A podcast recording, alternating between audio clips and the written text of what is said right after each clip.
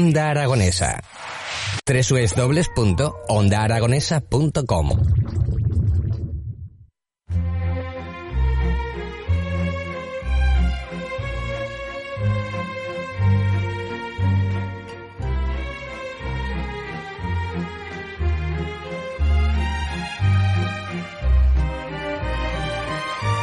Muy buenas tardes, queridas amigas, queridos amigos. Abrimos esta ventana indiscreta en la que vamos a hablar de muchas cosas, entre ellos el nacimiento de esta nueva red de festivales y muestras de cine de Aragón. Vamos a hablar de la cartelera, vamos a hablar de los festivales de cine en el medio rural y vamos a hablar, como no, del estreno inminente de este fin de semana, de este próximo viernes, de esa película tan esperada titulada Momias, y que creo que tenemos por ahí un audio, Edu. Un mundo de momias bajo la tierra.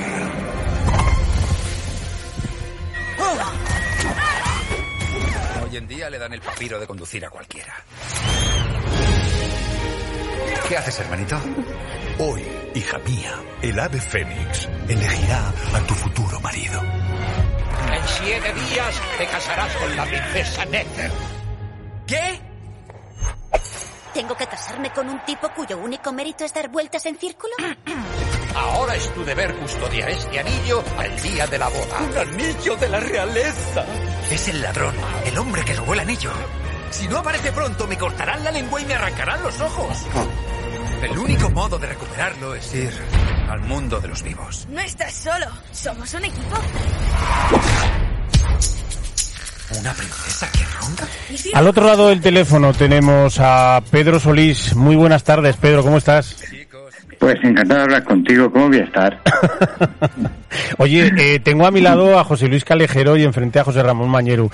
Y a los dos están echando chispas porque les he dicho que he visto la película y como que me tienen un poco de envidia.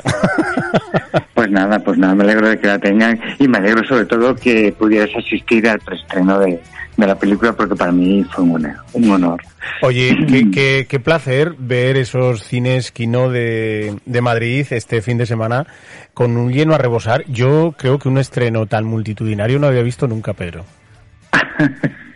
Bueno, la verdad es que fue un momento muy emocionante y ver la respuesta del público en directo, pues bueno, siempre llena de satisfacción, porque después de 4 años de la vida de uno invertidos en sacar un proyecto adelante, pues bueno, ver que la gente disfruta con ese proyecto, con esa película en este caso, pues es siempre un placer. Bueno, el sábado pasado se preestrenaba en Madrid, en los cines Quino, y anoche en Guadalajara, en el Auditorio Buero Vallejo, si no me equivoco, también fiesta grande. Bueno, fiestorra, Fiestón. Que te puedo decir que he dormido poco, sí. Esto era jugar en casa, pero se hizo un preestreno que nada tiene que envidiar a los de Madrid. O sea, fue un despliegue de imagen y sonido impresionante. El Fotopol, como en Madrid, bueno, todos los medios que se han utilizado en un lado se han utilizado en otro. Y la verdad es que fue una gozada ver a la gente de mi tierra disfrutar con la película. Pedro, hasta aquí 4 años trabajando para poner en marcha este iba a decir proyecto, pero no, este pedazo de gran proyecto. Me acuerdo perfectamente cuando me hablaste de este proyecto que lleváis entre manos, de los preámbulos que hubo antes de empezar a trabajar con este proyecto. Uh-huh. Y hasta aquí, 4 años de trabajo duro, de mucha gente. ¿De cuánto equipo podemos hablar? Bueno, pues solo para la imagen pueden haber estado 120 personas involucradas. Eso más luego sonido, foley, copias, marketing. Bueno, al final un equipo ingente. Son 4 años y ostras, con mucha incertidumbre porque en imagen real, en ficción, tú ruedas en 3 meses como mucho, montas y nada, a poco ya ves si la película funciona o no. Pero aquí nos tenemos 4 años viendo el mismo chiste, viendo el mismo plano 20 veces. O si es una secuencia emotiva, viéndolo una vez, otra vez, con lo cual al final tenemos siempre miedo de perder objetividad, y lo único que podemos es confiar en que las decisiones que se tomaron al principio que fueran las correctas, que en este caso creo que las han sido, porque bueno, ha quedado una película, la verdad, muy muy equilibrada y muy divertida. Bueno, muy divertida y sobre todo muy visual. Yo creo que es de las películas de animación donde el color ejerce esa fuerza potente en la pantalla en la que nos hemos quedado todos embobados, y sobre todo es eso que llama tanto la atención a los niños, que son esos personajes tan bonitos que habéis sido capaces de crear con esos nombres que no vamos a desvelar para que la gente vaya a verlos, y con toda esa sorpresa y esa amalgama de reparto coral que hacen de la película, pues una belleza tremenda, ¿no? Bueno, hemos tenido la suerte de que el director Juan José García Galocha, Calo, hace muchísimas cosas bien, pero la parte de color la controla especialmente, y ha quedado una película pues muy muy muy bonita visualmente. Creemos que hemos dado un salto de calidad, sin duda, con respecto a los anteriores proyectos en los que hemos trabajado. Sí, de eso te quería preguntar. ¿Qué diferencia ha habido en la creación desde Atrapa la Bandera, que ya ha pasado un tiempo, hasta Momias?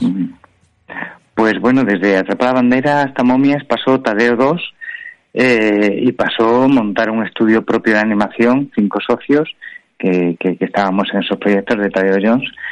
Y pasó el tener la libertad y la responsabilidad de ser los responsables máximos del proyecto, y ha pasado que por primera vez en todas las películas que he participado, producción y dirección ha ido de la mano. En vez de ir enfrentado a un departamento contra el otro, hemos trabajado unidos para conseguir una película en tiempo, forma y presupuesto. Ha pasado todo eso, y ha pasado, bueno, pues dejarnos en la gatera muchos pelos, dejarnos historias personales pues complicadillas, y a la vez también cosas preciosas que nos han pasado. Pues al final, lo que es la vida, ver los créditos y ver niños nacidos en la producción y ves En Memoria de... Sí, bueno, sí. Han pasado muchas cosas. Son muchas cosas. Pedro, ¿de qué presupuesto hablamos del total de la película, si nos puedes decir? Sí, pues hoy he leído en algún lado que estaba en 11 millones y pico. Yo también sí, lo he leído. Sí, pues por ahí va la cosa. Un proyecto de animación... Uh-huh. Es por definición más caro que una película media de ficción. Son proyectos caros, pero a la vez lo considero muy muy muy democráticos, porque uh-huh.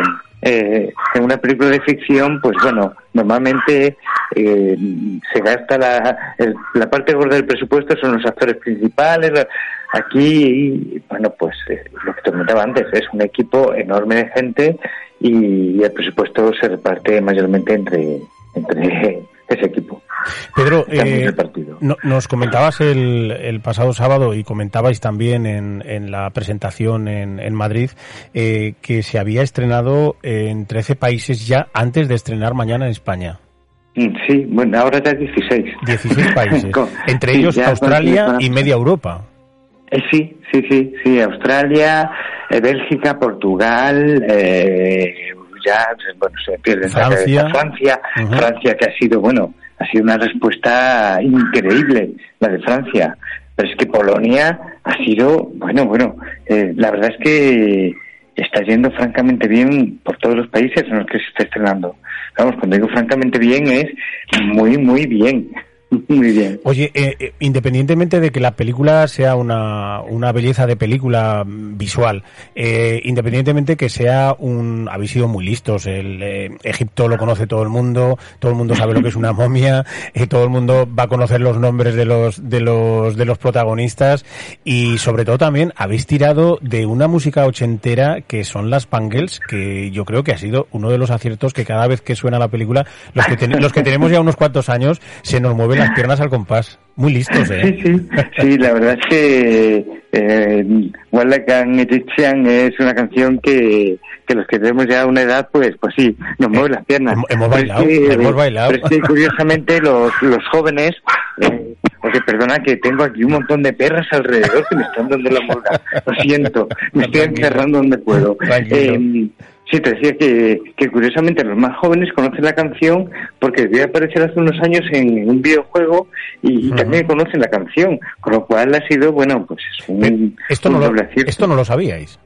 No, lo del videojuego no, y mira que varios de mis socios son muy frikis de los videojuegos, pero claro, al final cuando estás trabajando en una peli de animación, la verdad es que todo lo demás pasa en segundo plano y no tenía indicado ese juego.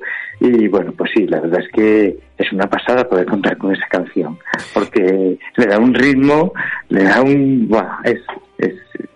Es una pasada. Qué bueno. Oye, ¿por qué he escuchado decir a Pedro Solís y a los demás productores de la película que va a haber un antes y un después de Momias, como producción española, como apuesta internacional de esta película? Pues eso se demuestra viendo la película. Consideramos que hemos dado un salto de calidad tanto en la historia como ha quedado visualmente, porque hemos pretendido y creemos que hemos conseguido hacer una película que guste por igual a mayores y a pequeños, que disfruten de la misma manera, porque nosotros como espectadores, cuando hemos ido con hijos, con sobrinos, pues... por supuesto, queremos disfrutar de la película, no queremos estar allí aburridos esperando que eso acabe para poder salir del cine. Y, por supuesto, pretendemos que los niños se diviertan, porque si un niño no le gusta la película que está viendo, a los 10 minutos empieza a moverse, empieza a llorar, empieza a darse la vuelta en el asiento... Total, que eso nosotros como espectadores lo tenemos muy, muy controlado. O sea, nos damos cuenta cuando una película... está funcionando para padres y para hijos, y eso es lo que hemos pretendido, conseguir un proyecto que guste tanto a padres como a los hijos. Pedro, tengo aquí a José Luis Calejero y a José Ramón Mañeru que quieren preguntarte alguna cosa. Hola Pedro, mira, yo te quería... Buenas tardes. Quería preguntarte, de cara al mercado internacional... Veo que habéis cogido un cast de campanillas, incluido Sean Bean en una de las voces. ¿Qué fue primero, la grabación de las voces en castellano o en inglés? Pues, para que una película triunfe en España tienes que tener un buen cast español. Y para que triunfe fuera tiene que tener un buen cast inglés. Siempre hemos tenido claro que para... la versión española queremos utilizar actores de doblaje profesionales, porque utilizar el típico actor que está de moda no suele funcionar, y me viene a la cabeza algún ejemplo que fue Criminal. En cambio, para el cast inglés sí suele funcionar que sean actores de renombre. Luego, ¿qué fue primero? Es que vamos trabajando en secuencias y algunas las tenemos en castellano, otras las tenemos en inglés. Cuando se está haciendo una peli de animación tenemos un popurrí muy importante. Pero vamos, te puedo decir que tenemos claro el cast inglés al que queremos apuntar y tenemos muy claro quién queríamos que doblara las voces en la versión española, y creemos que hemos acertado por los dos lados. Muy bien. José Ramón Mañeru te habla. Hola Pedro, ¿qué tal? Buenas tardes, ¿cómo estás? Hola. Oye, yo más que preguntarte, que yo creo que estáis diciendo casi todo, y bueno, yo he tenido la suerte de que José Antonio, cuando volvió del preestreno, me fue contando cosas. Efectivamente tenemos mucha envidia y tenemos muchas ganas de verla a partir del sábado, si no me equivoco. Viernes. Mañana. Yo simplemente, y nos cruzamos unos WhatsApps hace unos días, yo simplemente quiero expresarte públicamente pues lo contento que estoy del éxito de Momias fuera de nuestras fronteras. Como decía José, a partir del estreno aquí, pues suponemos que va a ser un pepinazo. Sabes que te queremos, sabes que te apreciamos y que estamos súper contentos del éxito extraordinario que está teniendo fuera de España y que va a tener aquí. y ya casi esperando la siguiente. Oye, y yo te tengo que decir, Pedro, tengo que apuntar que para sumar esto, yo no sé cuánta gente a partir de mañana va a ir a ver Momias, pero te puedo decir que en Zaragoza hoy se puede ver La Lluvia, El Pilar y los carteles de Momias por todas las marquesinas de autobuses. Vaya liada que habéis montado. Sí, la verdad es que, bueno, el departamento de marketing de Warner, con los que hemos trabajado muy estrechamente, lo han dado todo. Sí, nosotros nos emocionamos. La verdad es que parece que cuando pasan los años uno ya se acostumbra a las cosas y no disfruta de ciertos momentos, pero no sé si es por lo bonito que ha quedado el proyecto, no sé si es porque es el primero de nuestro estudio de animación, pero yo estoy como si fuera la primera película en la que he participado. Y sí, esas fotos de marquesinas, esos cartelones que se ven, pues la verdad es que me emocionan mucho.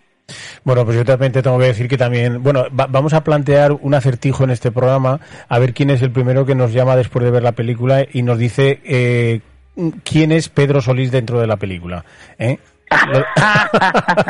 Sí, esa es una cosa muy bonita. Se planteó que los socios saliéramos como personajes, y salimos de los 5, salimos 4, lo único que no sale es el director, pero porque yo digo que el director realmente es Croc, es el cocodrilo, es la mascota, porque tiene cosas de nuestro director, sí.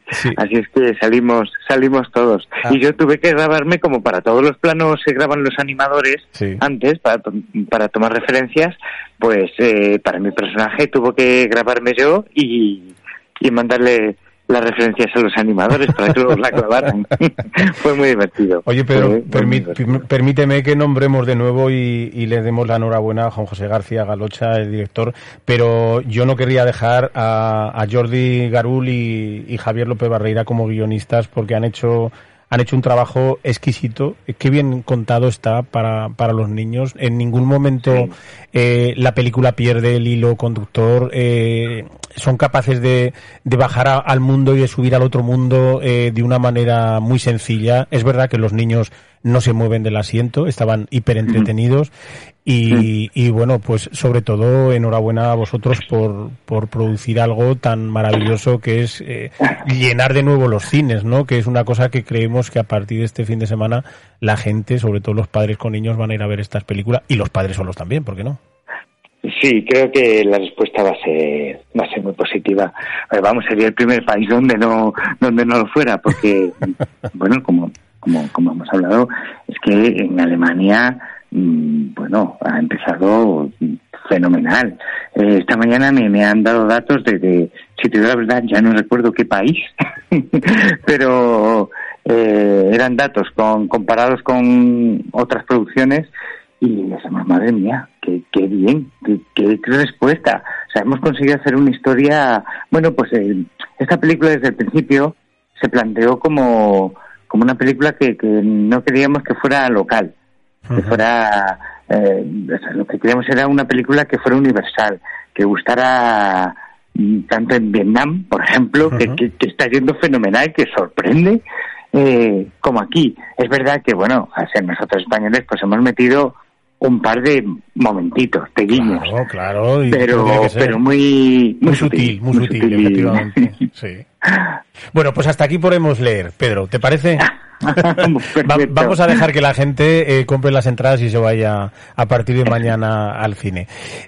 Ahora vamos a hablar de otros estrenos, vamos a contar muchas más cosas, así que te decimos, no sé, este fin de semana no sé hacia dónde vas, porque sé que tenéis por ahí más movidas y más cosas, pero larga vida a este proyecto. Este fin de semana intentaré ya quitarme la faja y descansar.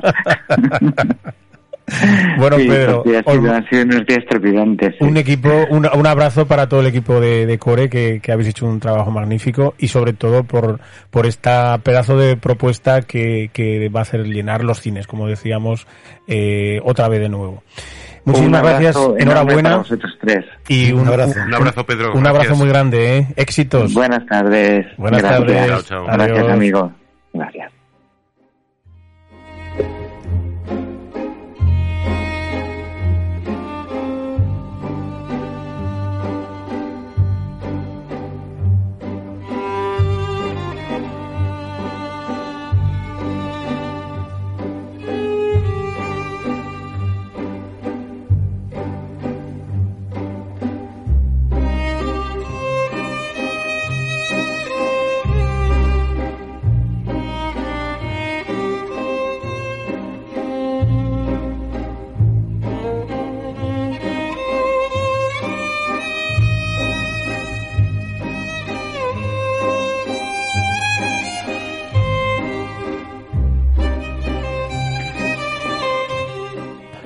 José Luis, hablábamos de Momias, que se estrena mañana. Veo que la tienes en la cabecera de estrenos. Pues sí, pensaba no hablar de Momias, pero se ha hablado aquí largo y tendido. Es verdad que se estrenó el primer día, el 5 de enero del 2023, en Australia. Eso es.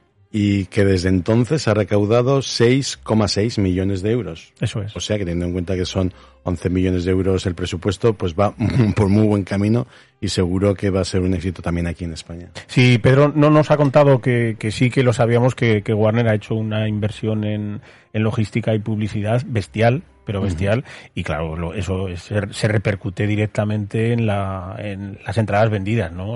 Yo venía ahora y en 200 metros he visto como 5 o 6 carteles a lo grande en el Paseo de Independencia de Zaragoza anunciando Momias. O sea, la gente le entra por los ojos, es tan importante, ¿no?, la publicidad.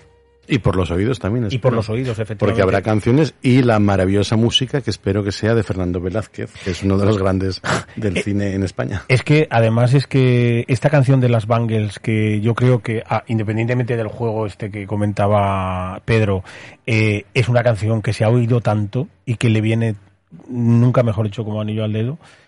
Yo creo que va a ser un éxito, porque yo creo que salimos todos cantando la canción, así que bueno, me imagino que será así. José Luis, ¿qué más tenemos para mañana?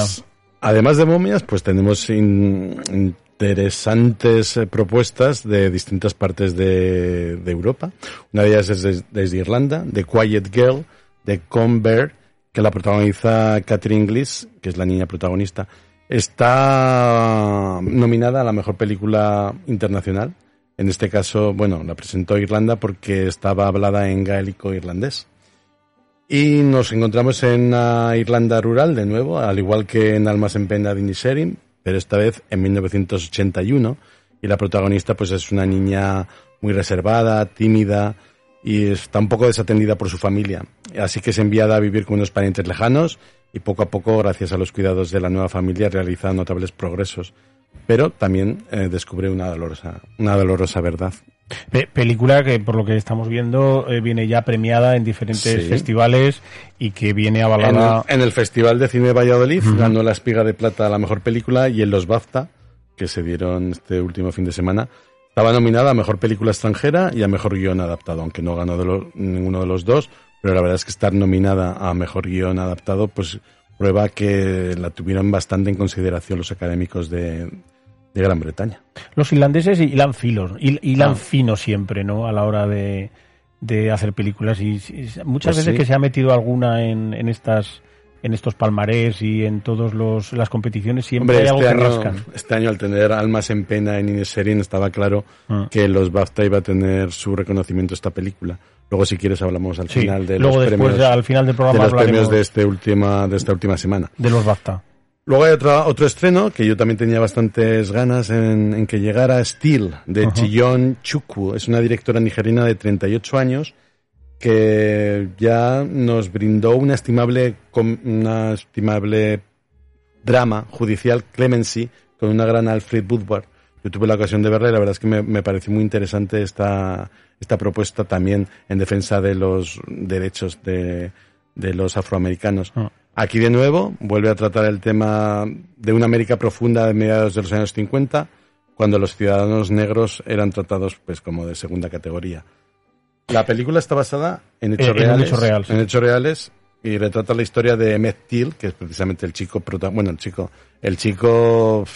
que da nombre a la película, pero la verdadera protagonista es la madre, porque lucha por los derechos más básicos cuando, en un altercado en un comercio local, cuando el chico va a visitar a sus familiares en otra localidad, allí sufre un altercado, es apalizado, es asesinado y arrojado al río, donde aparecerá su cadáver semanas después. Hablar muy bien de la interpretación de esta mujer, de la madre de... Sí, la actriz se llama Danielle Dwight Wheeler, la vimos en Watchmen y fue nominada a los BAFTA y a los SAG Awards, es el premio del sindicato de actores. Y para la crítica de San Diego fue la mejor interpretación femenina del año. La película, como hemos dicho, se basa en 27 años de investigación que hizo un director también afroamericano, Keith Beauchamp, con la idea de hacer un documental. Pero bueno, aparte de hacer el documental, Finalmente hizo el guión de esta película y además ha trabajado como productor en la misma. Además hizo que se rehaciera el caso en el Departamento de Justicia en el año 2004. O sea, 50 años después, gracias a las investigaciones de Keith Beauchamp, consiguieron que se reabriera el caso. Hay un estreno que ha pululado por los Goya, que todos oímos que había varias nominaciones, que es Irati, que Irati, se estrena mañana, y que yo no sé si saben nuestros oyentes que parte de la película está rodada en el Castillo de Loarre. Pues yo no lo sabía, así que parte de nuestros oyentes igual tampoco. Está dirigida por Paul Urquijo Alijo, es director vasco nacido en el 84 en Vitoria-Gasteiz. Y la interpretan Nedurne Azcarate, Eneko Sagordo y Ciar Ituño. La película se sitúa en el siglo VIII, cuando los navarros luchaban por su reino y que los franceses querían arrebatarle. La película se presentó con un éxito tremendo en el pasado Festival de Cine Fantástico de Sitges, donde ganó el premio del público y el premio a los mejores efectos especiales. Y como tú dices, estaba nominada a 5 Goyas. Finalmente no ganó ninguno. Esas nominaciones eran guión adaptado, música, canción, vestuario y efectos especiales. La verdad es que, bueno, toca el género fantástico, que no es muy habitual en España, y que lo más importante es que es muy vistosa, es una película fantástica rodada en escenarios naturales y no haciendo uso en exceso del croma. Así que es algo de agradecer. Pues mucho navarro y mucho vasco, pero se han venido a rodar a Loarre y además creo que con una inversión importante, porque además... Estuvieron, creo que en el 2021, final del 2021, estuvieron como casi un mes rodando dentro del castillo mientras no había visitas guiadas. La verdad es que, bueno, yo he visto algunas imágenes, he visto el tráiler también y la dirección artística tiene muy buena pinta. Sí. Es raro que no ganara ningún Goya, pero bueno, ya sabes que los Goya, cuando les da por una película, pues premian a esa película y no tienen en cuenta otras nominadas. Más estrenos, José Luis. Pues tenemos también Asuntos familiares del francés Arnaud Desplechin. Bueno, Desplechin, yo no sé francés, lo siento. Está protagonizada, eso sí, por Marion Cotillard. Esa me sale muy bien pronunciarla porque la pronuncio mucho. Y porque nos gusta mucho, además. Exacto. Y Melville Popó, que interpretan a dos hermanos. Ella es actriz y el escritor, a ella cercanos a la cincuentena, pero llevan ya más de 20 años odiándose y sin querer verse, pero la muerte de los padres de ambos pues hace que tengan que volver a reunirse de nuevo. Esta historia la verdad es que me suena, es como muy habitual, ¿no? Las disputas familiares y que luego se tengan que reunir por alguna tragedia que haya. Me parece muy original que hayan tratado este tema. La actriz Marion Cotillard, la verdad es que no quiso hablar con su compañero de reparto durante todo el rodaje para meterse más en el personaje, de que no lo podía ver, de que no se llevaban bien. Entonces, al finalizar, él mismo le pidió disculpas y le dijo las razones por las que había sido tan odiosa durante el rodaje. El director escribió el guión teniendo en mente siempre tanto a Marion Cotillard como a Melville Popó para interpretarla. Se presentó a concurso en el Festival de Cannes y no ganó nada, pero al acabar pues tuvo una standing ovation de 5 minutos. Muy bien. Supongo que estaría Marion. Sí, muy guapa, supongo. Luego tenemos el estreno de Terrifier 2, la segunda parte, bueno, sí, la secuela de Terrifier. Es una película que yo desconocía, pero que tengo muchas ganas de ver tanto la 1 como la 2. Y además cuando te anuncian que viene sin censura, que eso es muy importante. Además es un claro ejemplo del slasher. El slasher, para nuestros siguientes, voy a leer lo que dice el diccionario. Con el término slasher, que es un anglicismo derivado de la palabra slash, cuchillada o corte, se caracterizan las películas de un subgénero de terror por la presencia de un psicópata que asesina brutalmente a adolescentes y jóvenes que se encuentran fuera de la supervisión de algún adulto. Bueno, pues esta es el género slasher en el que se centra Terrifier 2. Y la verdad es que, bueno, aquí el protagonista sigue siendo Art the Clown, que es muy guapa. Estamos viendo una foto de Marion Cotillard en Cannes y está esplendorosa como casi siempre. Aquí el protagonista, Art the Clown, que es el villano es un payaso, que no sé por qué les da tanto a los payasos para ser los intérpretes de las películas de terror, pero aquí tenemos un nuevo un nuevo payaso que está destinado a ser pues una nueva leyenda dentro de los psicoquiles de terror. Querido José Luis, ¿tú no crees que entre cuchilladas, gente joven, no, esto no suena al lago, casa encantada, sí, carretera en el medio de la nada? Sí, ¿sí? Y también este tipo de películas han sido criticadas por las feministas por la mala imagen que dan a las mujeres, que siempre son las tontas, las que finalmente mueren, las primeras que tienen... Las rubias. Exacto. Sí. Pues aquí, precisamente en Terrifier 2, lo que ha conseguido es que la rival del payaso sea una mujer empoderada, ¿vale? Qué bien. La primera parte, Terrifier 1, está en Amazon Prime y yo la pienso ver, no sé si esta noche, pero mañana seguro, para ver luego la continuación de Terrifier 2. Pues me la contarás. De la que dice, bueno, Stephen King, que es uno de los admiradores de esta segunda parte y que no puede dejar de sumar adeptos a base de sustos y arcadas.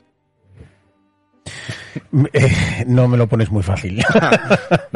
¿No te convence? No, en absoluto. ¿No vas a ver la 1 y luego vamos a ver la 2? Tú ves la 1 y me lo cuentas, ¿vale? Vale, como quieras. Entonces, al final del programa vamos a hablar de los BAFTA. Sí, si vale, ¿tienes algún estreno más para contarnos ahora?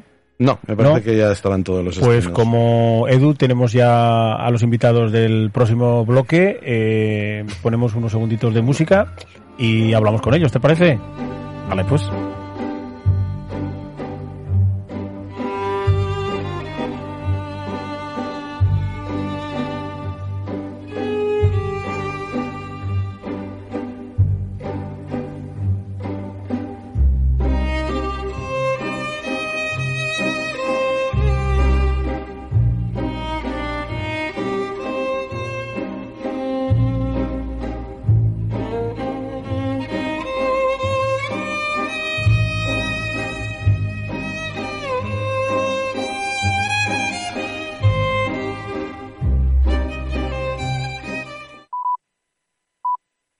Son las 6 de la tarde y 30.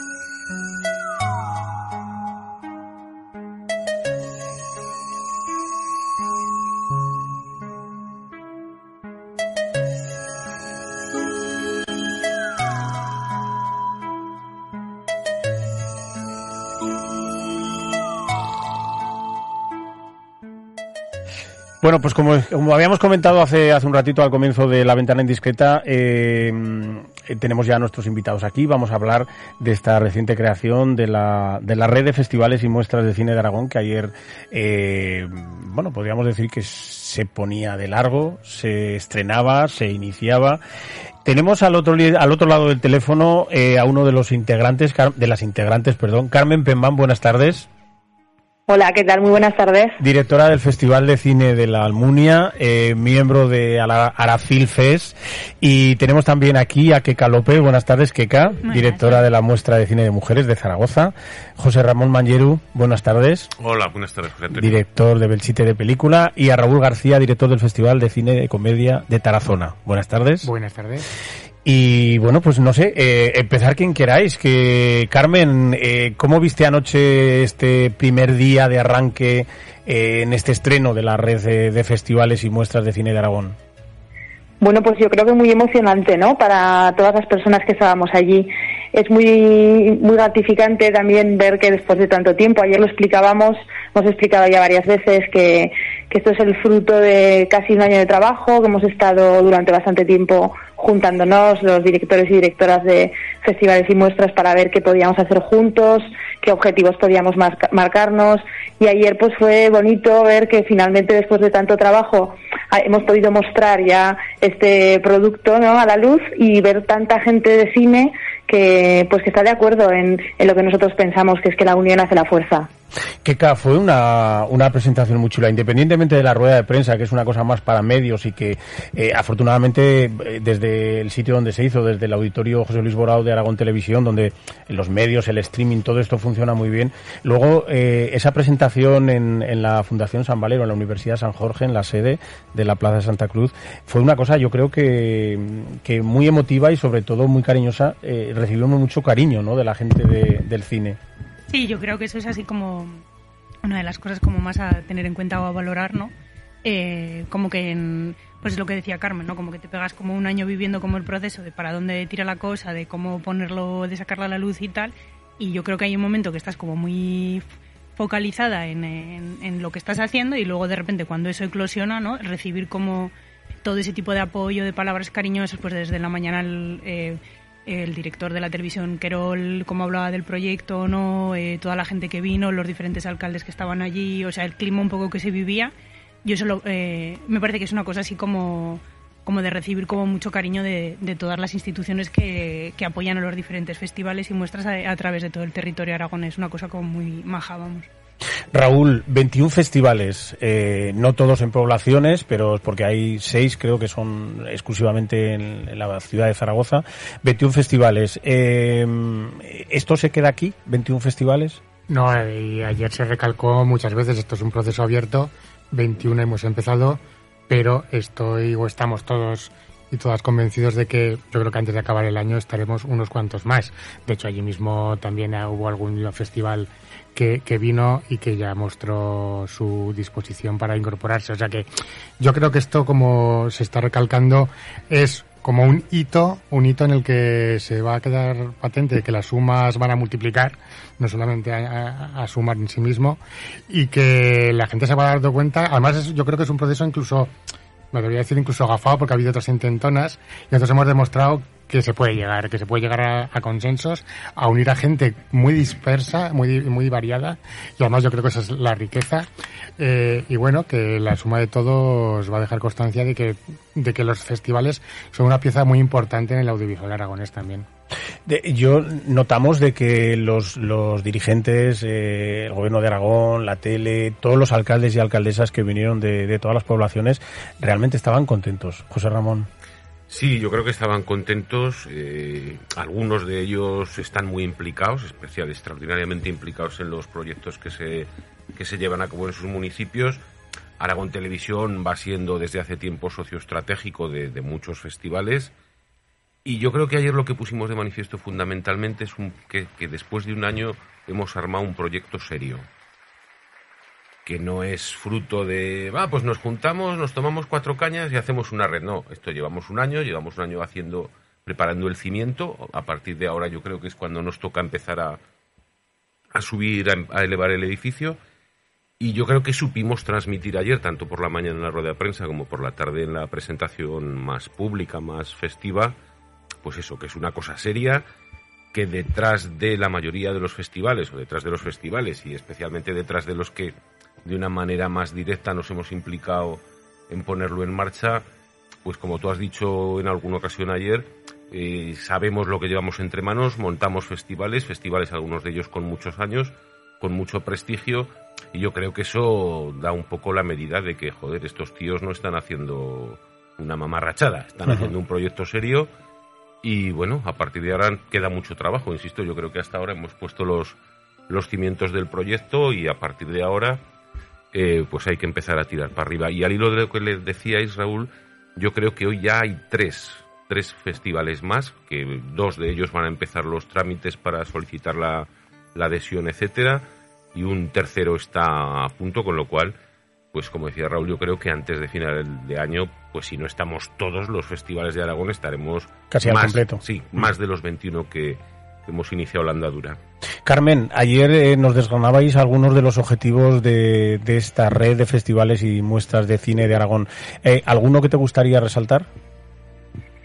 La verdad es que son muchas cosas, como estamos diciendo, llevamos tiempo trabajando en ellos y son muchas cosas las que tenemos como metas, las que tenemos como objetivos. A mí me gusta recalcar el de la visibilización, el de que nosotros mismos, incluso los propios festivales, conozcamos al resto de compañeros y compañeras, el resto de festivales, de muestras que se hacen en Aragón, y que seamos capaces de colaborar entre nosotros, que me parece algo importantísimo, que ya veníamos haciendo desde hace tiempo, algunos con otros, pero es cierto que no nos conocíamos todos, no hemos visitado el resto de festivales, no sabemos exactamente qué hacemos los demás. Entonces yo creo que esto es una oportunidad extraordinaria para visibilizarnos y para dar a conocer pues toda la realidad de festivales y muestras que hay en Aragón, y como decía Raúl, demostrar que los festivales de cine son uno de los puntales del sector audiovisual en Aragón. Kika, ¿algún otro objetivo que te gustaría resaltar? Pues yo creo como que un poco como uno de los pilares, ¿no?, es la cuestión como de la cooperación. O sea, que es como un proceso, yo creo, como muy rico el encontrarse como con diferentes festivales, diferentes experiencias, y al final es un poco como aprender un poco de las trayectorias de unos y de otros. Y luego pues también un poco como el poner en valor, ¿no?, el visibilizar la función cultural que tienen todos los festivales, las muestras en todo el territorio aragonés. Bueno, a mí especialmente lo del tema de la vertebración como que sí que me parece como algo como muy bonito. O sea, porque pues eso, como que la cultura llega a diferentes pueblos de todas las maneras, me parece algo como muy importante, y que no solamente se focalice en las grandes ciudades, ¿no?, que al final si no parece como que se queda todo ahí.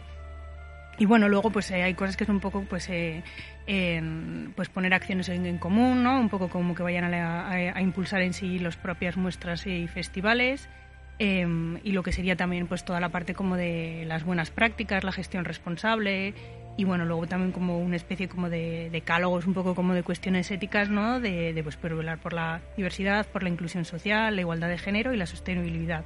Que bueno, que son cosas que también está bien tener ahí un poco como de referentes, y eso serían un poco, creo.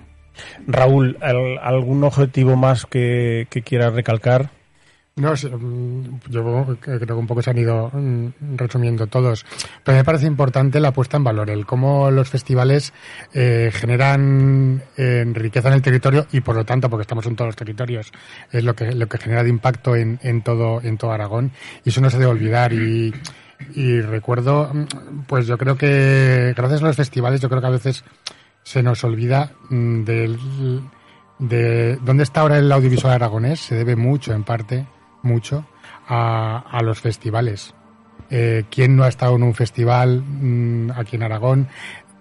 Muchos proyectos que se han generado desde los propios festivales. ¿Y cuántos directoras y directores han nacido en los festivales? Han nacido. Sí. Entonces yo creo que es algo intangible. Hablábamos el otro día, el día anterior a la presentación, de cómo nos poníamos también como meta el elaborar un informe muy exhaustivo sí, sobre ese impacto, sobre lo tangible, pero también lo no tangible, el cómo, pues eso, cómo favorece al crecimiento del sector en sí mismo y a la cultura en general. Yo creo que es algo muy importante, que los festivales aportamos mucho en ello. Y de hecho, José Ramón, tenemos cifras que se han sacado solamente del año 2022, de lo que aproximadamente han generado estos 21 festivales. Sí, y al hilo de lo que decía Raúl y lo que estábamos hablando, de que los festivales generan más audiovisuales, yo ayer creía que era interesante poner de manifiesto la dotación económica de los premios. Los 21 festivales que estamos en este momento adscritos, en 2022 repartimos, parece que estemos repartiendo chuches, repartimos 86.500 euros en premios. Y yo estoy convencido, alguno lo sé, me consta de nuestro concurso de Belchite de Película, que mucho de este dinero revierte en proyectos nuevos. Con lo cual, yo no sé si se podría hablar de economía circular, pero es un dinero que sale de los festivales y vuelve a generar sí, audiovisual, ¿no? Y eso me parece que es muy, muy chulo. Y luego, pues hay otros datos que desgranamos estos días. En total, los 21 festivales llevamos acumuladas 325 ediciones en 50 años, también es verdad, pero hay unos escalonamientos en los que no hubo... Uh-huh. Pues sí, Huesca tiene 50 años, pero hasta 25 años después no empezaron a crearse otros festivales que son los que estos años habéis cumplido 50 ediciones, que en 2022 se presentaran a concurso entre largos, cortos y documentales 4.700 proyectos, pues también me parece una cifra muy, muy significativa, y que aproximadamente el equivalente al 5% de la población de Aragón haya pasado por nuestros festivales, 55.000 espectadores prácticamente durante 2022, pues creo que también es un dato significativo. Y todo esto yo creo que es lo que hemos puesto de manifiesto en la jornada de ayer, fundamentalmente para los rectores de la economía, de la cultura pública, tanto Gobierno de Aragón, diputaciones, ayuntamientos, y señores, que es que sueltecitos, pues podemos ser cada uno lo que seamos, pero ojo, que es que si sumamos, es que son cifras muy importantes y creemos que se nos tiene que tener en consideración. Carmen, ayer, al hilo de lo que decía también José Ramón, hubo momentos muy chulos en esa puesta de largo de la Arafilmfest. Rafa Maza yo creo que estuvo soberbio, era otro Rafa Maza al que estamos acostumbrados a ver, pero hubo un momento también que yo lo recuerdo con mucho cariño, de una emocionada Luisa Gabasa que hablaba de que hace 40 años, que ya se marchó a Madrid, porque exactamente dijo que Zaragoza y Aragón era un páramo. Sí, yo creo que nos llamó mucho la atención, ¿no? Y que ahora estaba viendo que 21 festivales en los que ella y todos los actores y actrices de Aragón han pasado prácticamente por todos, ven este momento álgido en el que el audiovisual en Aragón está viviendo un momento muy chulo y muy bonito. Creo que es emocionante, ¿no, Carmen? Sí, yo creo que, bueno, para mí, yo creo que para casi todos los que estábamos allí fue uno de los momentos más emocionantes de la tarde, que Luisa, fuera del guión, ¿no?, sentada ahí en su butaca sin tenerlo previsto, quisiera levantar la mano, levantarse y decir eso, precisamente, que estaba muy contenta de poder vivir este momento, porque cuando ella empezó a trabajar hace pues casi 50 años no había nada absolutamente relacionado con el cine en Aragón y tuvo que emigrar a otras tierras en las que sí lo tenían. Fue un momento emocionantísimo y yo creo que nos tiene que hacer reflexionar y pensar que las cosas se están haciendo bien y que esto que estamos haciendo es algo necesario y algo muy importante. Bueno, estamos diciendo ahora, ¿no?, la mayoría de cineastas que hoy en día están que son muy conocidos, ¿no?, en Aragón y que están recibiendo muchos reconocimientos, Paula Ortiz, Gaizka Urresti, Pilar Palomero, Javier Macipe, todas estas personas han nacido y han crecido prácticamente en los festivales, y que Luisa lo ve así, ¿no?, que ella no tuvo esa oportunidad que sí que están teniendo ahora estos cineastas. Yo creo que nos tiene que hacer pensar eso, que se está haciendo bien y que estamos haciendo algo muy necesario y muy positivo para el audiovisual aquí en Aragón. Keka, otro de los momentos, Keka, José Ramón, Raúl, uno de los momentos yo creo también muy emocionantes fue ese inicio de la gala con música de Cría Cuervos y esas imágenes de Carlos Saura. Creo que fue un comienzo como muy... desde la ternura y desde la inocencia también, con esa melodía que ponía el clarinete nuestro amigo Grañena. Creo que fue uno de los momentos más bonitos también de la noche. Claro, yo creo que, como que fue al final como un día, una tarde, una velada especial, ¿no? O sea, el hecho también como de haber elegido el día de Buñuel, el 123, o sea, el reconocimiento también a Saura, no sé, creo como que son como diferentes notas que hicieron la tarde de ayer como muy especial y como muy emotiva. Yo creo que igual no éramos tan conscientes de que iba a ser una cosa tan emotiva, pero acabó resultando siéndolo, ¿no? Porque se pusieron ahí como un montón de cosas encima de la mesa. Sí, como si se juntaran muchos astros alrededor del cine aragonés y juntamos Buñuel, Saura, los festivales, pero es que fue bonito. Quiso la casualidad que ayer al mediodía, cuando salíamos de la rueda de prensa de Aragón Televisión, pues la viuda de Carlos Saura, Eulalia Ramón, me mandara en ese momento, casualidad, causalidad, un WhatsApp. Bueno, yo había estado en contacto con ella estos días, en fin, y me mandó un WhatsApp agradeciéndome, etcétera, etcétera, pues mi ISPER. Y me vino como anillo al dedo decirle, pues mira, le devolví el mensaje, le dije, mira, Lali, hoy presentamos esto, y vamos a abrir el acto con la película. Y bueno, pues me devolvió el mensaje y estuvimos luego hablando y pues nos echamos a llorar los dos. Claro, pues es que... Y en ese momento pues reaccionamos, porque lo que no estaba previsto eran las fotos, reaccionamos rápido y, pues claro, pensándolo no funciona. Reaccionamos casi tan rápido como los Goya, que tuvieron que reaccionar en menos de 24 horas. No por la banda sonora, que la teníamos prevista, la intervención de Alfredo Grañena, sí, con la melodía... estuvo estupendo, además. Con la melodía de ¿Por qué te vas? Pero bueno, bueno, ya está. Nos echamos a llorar. Raúl, de alguna manera, entre comillas, presidió el acto el consejero de Cultura, Felipe Fazi, pero estaban representados todos los grupos políticos de las Cortes. Esa es una cosa que nos ha llamado mucho la atención. Y, por supuesto, todos los alcaldes y alcaldesas de los municipios, pero lo de la secretaria primera de las Cortes, todos los representantes de todos los partidos políticos, era como... No todos, estuvieron casi todos, pero yo creo que fue un poco unánime, ¿no?, ese apoyo también, que aunque... no todos se acercaron a felicitarnos y enhorabuena, tal, no sé qué, que tampoco era el momento, pero yo creo que el hecho de querer venir y de escuchar todos de que había un proyecto de estas características, creo que era importante. Incluso el consejero estaba emocionado también. Sí, yo quiero pensar que tiene que haber un consenso más allá de partidismos en que la cultura hay que defenderla. Y yo quiero pensar en ello también como que la presencia de todos los grupos políticos. Además, la gente nos lo decía después: vaya convocatoria que habéis tenido, está todo el mundo aquí. Yo creo que es de resaltar y también de agradecer. También es cierto, estamos en época política, pero quiero pensar que esto trasciende de ello y de que hay un consenso de que se ve que la cultura pues tiene un peso importante en la sociedad. Carmen, por ir terminando, personalmente, ¿cómo ves esta creación del Arafilmfest? ¿Es algo que desde hace unos años que diriges el Festival de la Almunia te podías imaginar?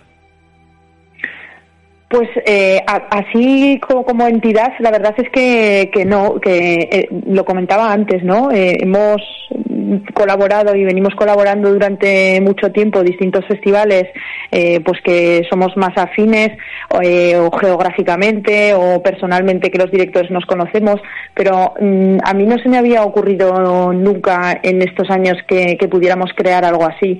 Y lo comentábamos ayer, esto surgió de una forma un poco casual, en una mesa cenando en la ceremonia de la entrada a los premios Feroz del año pasado, y un comentario así fortuito, y no creo que tuviera la trascendencia. La persona que lo hizo no creo que fuera consciente de que un año después este proyecto iba a estar así. Así que yo personalmente no lo había pensado, pero claro, ahora viéndolo dices, ¿y cómo no lo habíamos pensado antes? O sea, ¿cómo no se nos había ocurrido? Sí que es verdad que se habían hecho intentos y que no habían salido.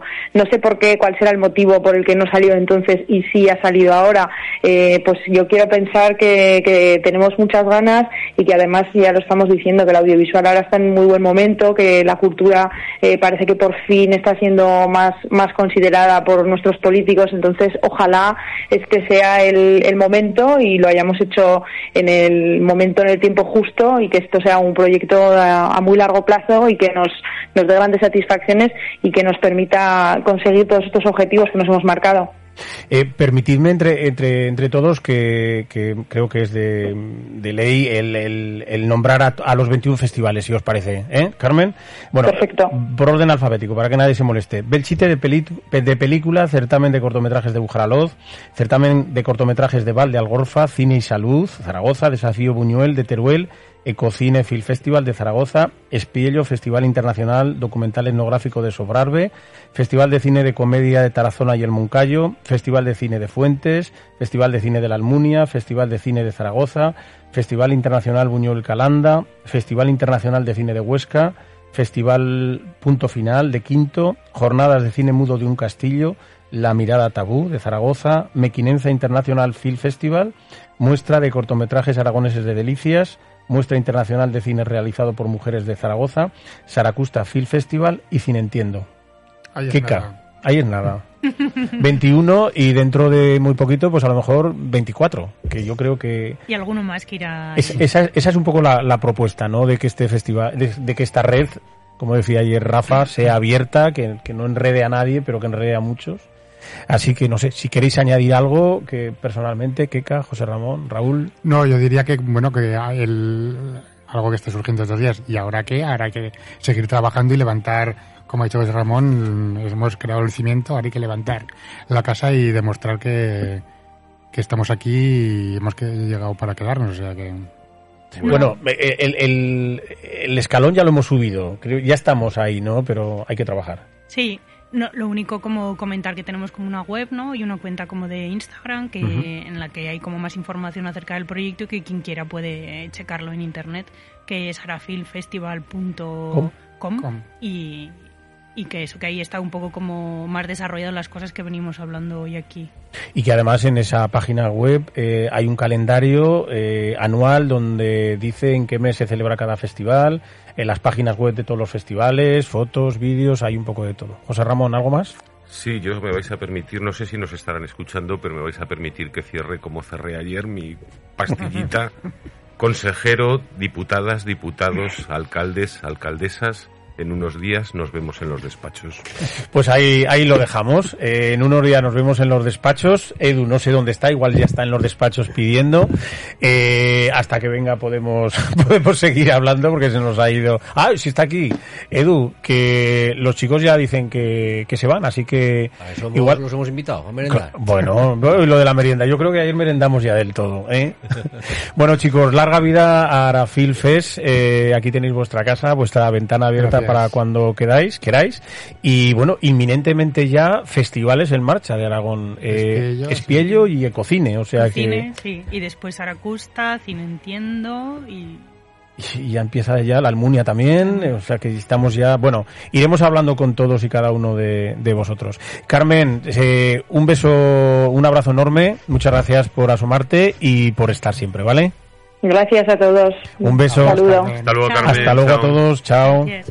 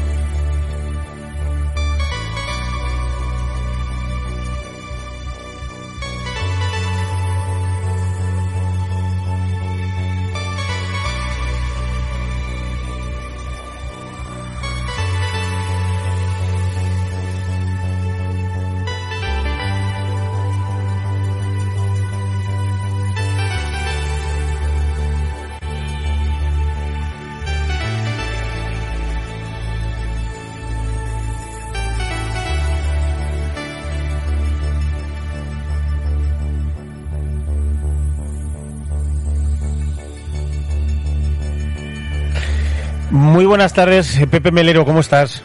¿Qué tal, mi querido José Antonio? ¿Cómo estás? Pues muy bien, bueno, sé que ayer estabas en un sitio en el que tenías que estar, pero ayer te perdiste uno de los días más memorables de esta tierra. Y ya lo sentí, ya lo sentí, madre mía, sí lo sentí. Nos da mucha rabia. Cuéntame cómo fue todo. Pues estamos hablando ahora, están aquí todavía Raúl de Tarazona, José Ramón de Belchite... de Zaragoza, de la Almunia... Todos los grandes directores de festivales... Aquí hemos estado todos charrando un rato... escucha, fue una tarde-noche memorable, muy bonito... en un sitio espectacular como es la Fundación San Valero... Y, hombre, 150 invitados, el gobierno de Aragón prácticamente presidiendo, todos los delegados de las Cortes, todos los representantes de las Cortes, casi 20 alcaldes y alcaldesas de pueblos de Aragón, la vicealcaldesa que presidía un poco en casa, y estábamos, fue una fiesta en familia, pero una fiesta muy bonita. Que os lo merecéis todo, porque... los que estamos cerca de vosotros sabemos lo difícil y el esfuerzo que supone mantener esos festivales, sacarlos adelante con tanto sacrificio, con tanta dedicación, con tanto cariño, y cualquier homenaje que se os haga es poco, y cualquier cariño que se os dé es poco. Así que me alegro mucho que fuera muy bien, y me alegro mucho que por fin se haya creado ya un núcleo importante, que ya será muy difícil de que aquello pueda desaparecer, ¿no? Hay trabajo. Pero ¿sabes cómo empezábamos ayer la rueda de prensa en la tele por la mañana? Haciendo alusión a aquella canción de la bullonera que decía: venimos simplemente a trabajar. Y como eso lo sabemos hacer, pues no nos da miedo. Hombre, no es otra cosa. Arrimar el hombro al tajo. Venís a arrimar el hombro al tajo. Qué bonito eso. Melero, sí. Estamos hablando de festivales, pero a mí me gustaría... Yo te he visto en varios festivales en muchos festivales de pueblos de la provincia, y sobre todo de Aragón. ¿Tú cómo ves esto de que en un pueblo pequeño, por muy pequeño que sea, un festival de cine, una jornada, una muestra, de alguna manera repercute tanto en la población y se convierte un fin de semana, se convierte en una fiesta?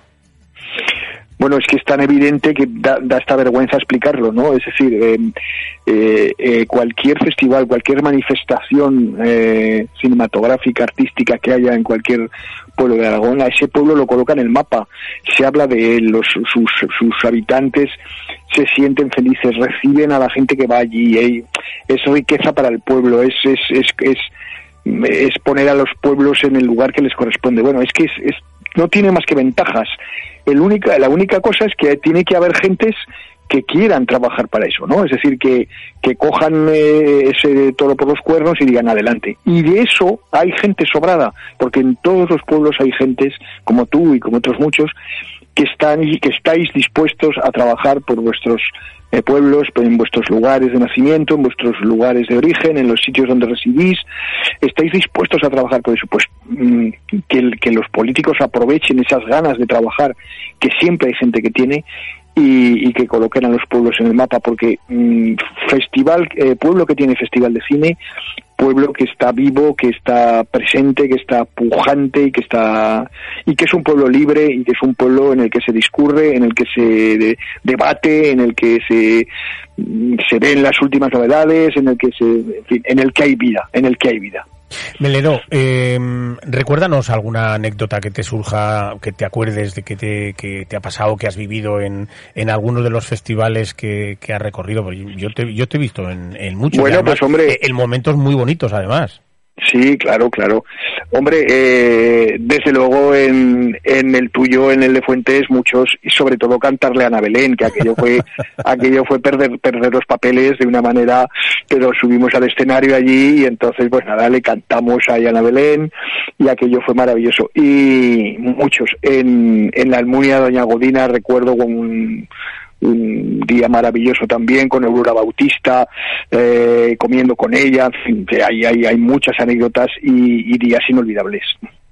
Melero, ¿tú crees que este mapa geográfico que tenemos en Aragón, que tantas veces nos gusta decir que es un territorio de cine, crees que los pueblos, por pequeñitos que sean, que yo no me canso de decirlo, no, que hay festivales en pueblos muy pequeños, pero que hacen festivales muy grandes? Hombre, el de Bujaraloz, imagínate, el de Bujaraloz es un pueblo pequeñito, pero un pueblo con tanta historia como Bujaraloz, un pueblo en el que estuvo Durruti, la columna Durruti, un pueblo, yo que sé, que ha tenido un escritor importante y librero en Barcelona, Usón. Es decir, en eso, hasta el pueblo más pequeño que nos parezca que en medio de los monegros, bueno, pues es igual, ese pueblo está vivo si tiene un festival, y ese pueblo es ejemplar que lo haga, ¿no? Fíjate, hablábamos ayer de la diversidad de temáticas en los festivales de cine de Aragón, por ejemplo, un Castillo, un pueblo tan hermoso y tan pequeño que sea capaz de hacer un festival de cine mudo, que esto lo dices a la gente y se queda con la boca abierta, y luego eso es impresionante, acudes allí y ves cómo organizan esas sesiones de cine con música de piano en directo, como si estuviera realmente en el boulevard de París escuchando y viendo las películas de los Méliès, ¿no? Por ejemplo, es una cosa que te quedas alucinado directamente. Pues sí, lo de un Castillo también es un milagro espectacular. Y el festival de cine más pequeño del mundo, que me dices, por ejemplo Ascaso, fíjate, que me dices de Ascaso, que subí yo una noche en un sitio maravilloso con todas las estrellas, viendo cine al aire libre, con todo el cielo estrellado, en el pico casi de una montaña. Bueno, eso es increíble. ¿Qué pasa? Que pues aquel día Ascaso tuvo vida, Ascaso estaba, se habla de Ascaso en todos los sitios. Estábamos allí, yo qué sé, 200 o 300 personas. Bueno, aquí es maravilloso, ¿no? Entonces, sí, por pequeño que sea, y ya no puede ser más pequeño que Ascaso, por pequeño que sea, todos los pueblos que tienen festival mantienen ese pulso por la vida maravilloso. Fíjate, Quinto, por ejemplo, a 40 kilómetros de Zaragoza, ¿no? De Zaragoza tan aprovechando cerca, ese tirón del Museo de las Momias de Quinto, ese festival de Punto Final, ¿no? Que dos ediciones y están teniendo un éxito tremendo, ya van a por el tercero. Pero fíjate, hablamos de pueblos, pero hablamos también de la ciudad de Huesca, con un festival que tiene 50 años. Bueno, el Festival de Huesca es referente internacional, referente. Teruel, que va a llevar la sexta edición ya de este Desafío Buñuel, que es rodar un corto en 48 horas. Pero, fíjate, tenemos también una ciudad que podemos presumir de que tiene festivales de toda índole. Festival de Zaragoza, que ya lleva 27 ediciones. Luego, festivales alternativos como son Cine Entiendo, con el colectivo LGTB, la muestra de Delicias, el festival realizado por mujeres, el Saracusta, con dos ediciones que va por la tercera. Quiero decir que también tenemos una...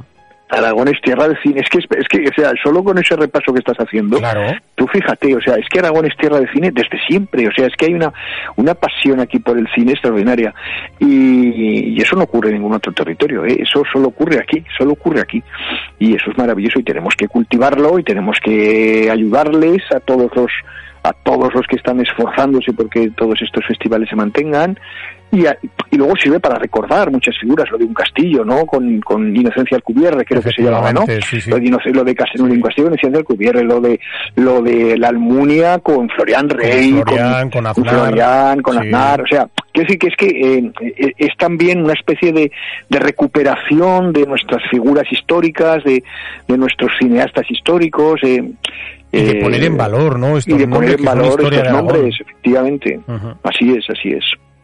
Querido Melero, el próximo festival es en Espiello, en Boltaña. Nos vamos, venga. En marzo. Cogemos el trole y nos vamos a Espiello. No puede haber un plan mejor para finales de marzo. Ya sabes que soy muy camandulero, ¿eh? Yo me apunto a un bombardeo. Qué rocero que eres, pájaro. Hombre, pájaro. Sin tilde, pájaro. Exactamente. Bueno, querido Melero, muchísimas gracias por asomarte a esta ventana y poner esta guinda de honor en este programa. Un placer, te queremos. Siempre. Un abrazo grande. Ricos. Gracias. Dios, hasta pronto. Dios.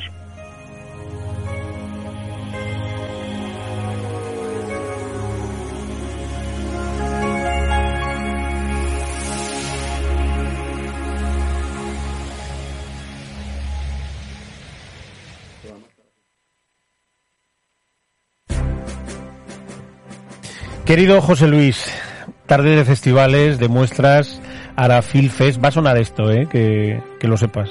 Esta música. No, va a sonar Arafilmfest. Ah, sí, vale. La red. La canción más para este verano. Para este verano ya verás cómo suena esta canción. Sí, sí. La red va a sonar, ¿verdad? Sí, va a sonar y yo voy a estar allí y voy a estar muy implicado en la medida en que me dejéis.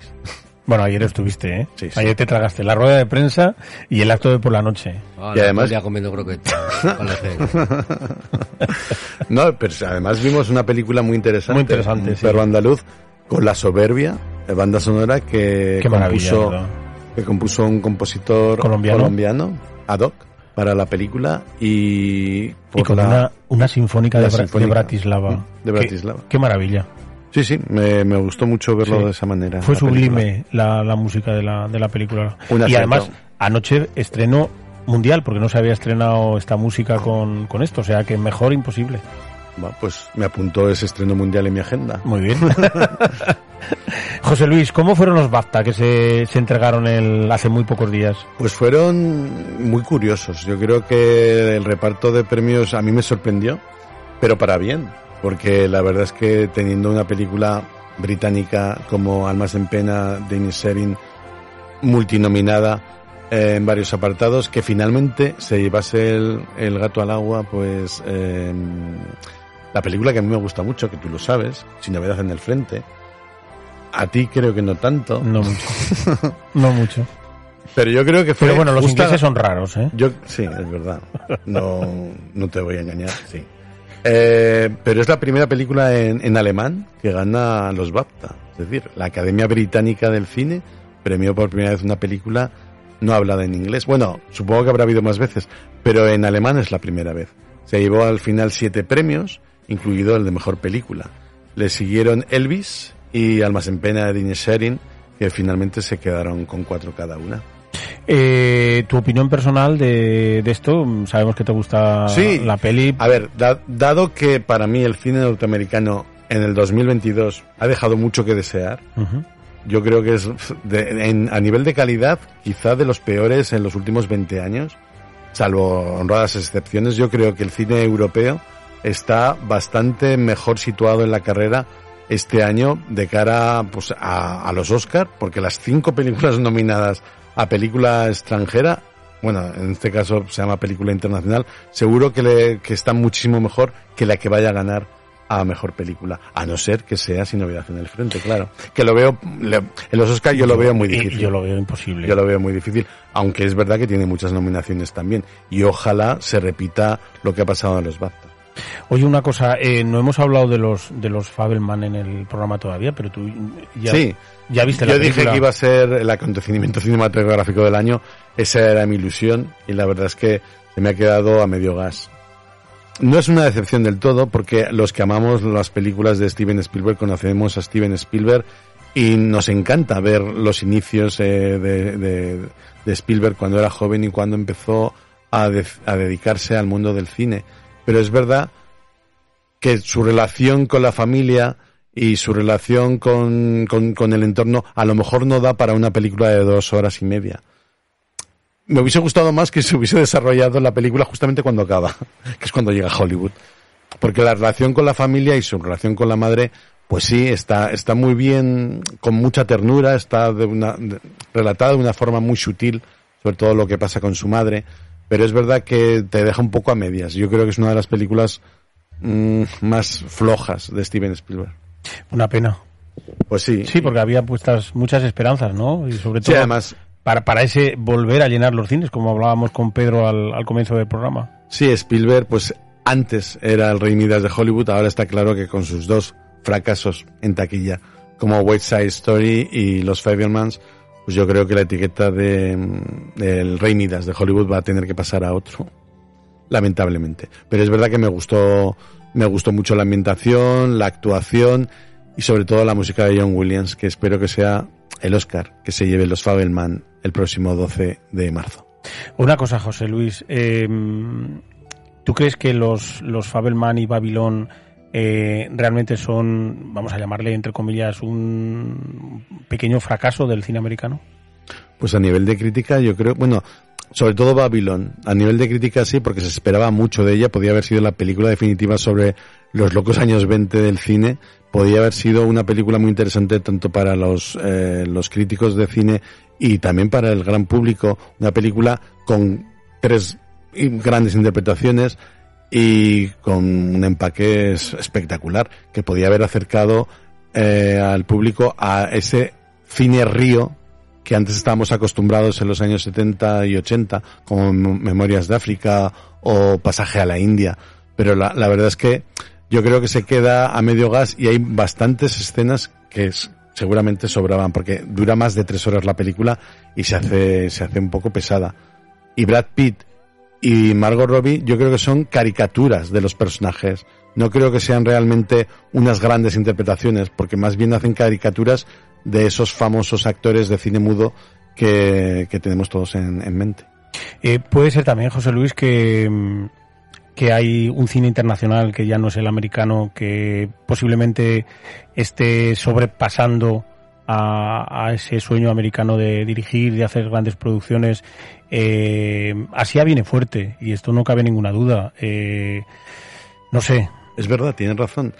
Con el éxito de RRR ahora están llegando más películas desde la India, también con buena aceptación por parte del público. Es verdad que tanto Europa como América siempre han estado muy, muy hermanados y los actores han ido intercambiando entre los países para hacer películas.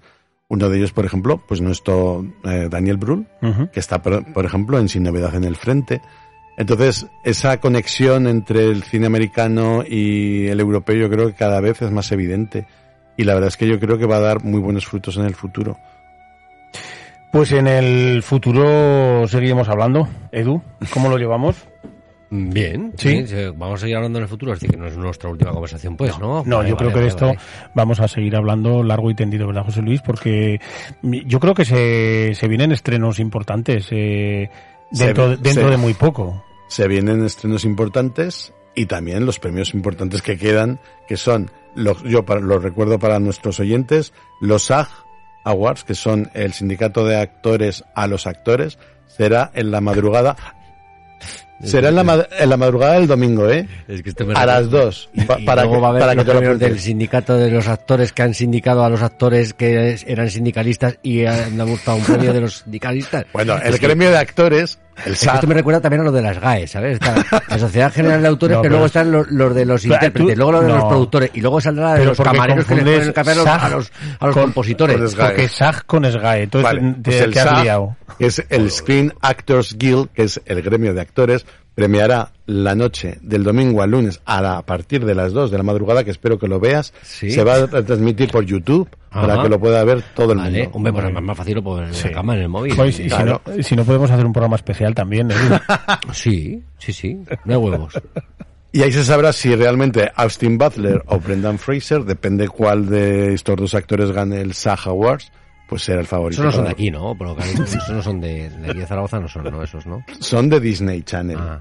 Pero que han hecho películas cuando... Esta vez en mi casa, pues bueno, eso. Entonces seguimos. Las fechas son los SAG este domingo. Del domingo al lunes. Y los Producers Guild Awards, es decir, el sindicato de productores, uh-huh, será el sábado. Uh-huh. Y ahí sabremos realmente si todo a la vez en todas partes es la gran favorita del año, que espero que no, que gane cualquier otra.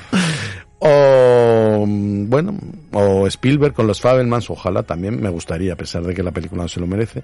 O Top Gun Maverick, que para mí sigue siendo la mejor película del año. Es que no he visto otra que la supere. Bueno, estamos en febrero, espérate un poco. Del año 2022. El 22. O sea, ahora estáis ahora con el cine, pero si ya las habéis visto, ya están pasadas ya. Bueno, el 12 de marzo serán los Oscar, ¿vale? Y será del año 2022, aunque sea en marzo del 2023. O sea, el 12 de marzo. Sí, ya te lo apuntas ya. Estar aquí, ¿no? Además, eso es domingo por la noche, ¿no? Es domingo por la noche. Domingo de madrugada, sí. El presentador es el archiconocido Jimmy Fallon. Sí. Ah, el Jimmy Fallon. El Jimmy Fallon. Bueno, sí. Que nos estamos desviando. El jueves que viene contamos más cosas, hablamos más de cine. Vamos a ver. Y vamos a ver qué pasa con los SAG. Los SAG y los PAG. Queridas oyentes, queridos oyentes, nos vemos el jueves que viene, nos escuchamos el jueves que viene en La Ventana Indiscreta. Gracias, Edu. Ahora han entregado esos premios, ¿no? Los SAG. No, la semana que viene te haremos un amplio recorrido sobre los premios, sí. Muy bien. Vale, bueno, pues, ¿cerramos la ventana? No, déjalo que se ventile ahora, que ha dejado de llover, ¿no? Venga, pues, que se vaya un poco la humedad. Que se ventile un poquito esto. Adiós. Chao. Adiós.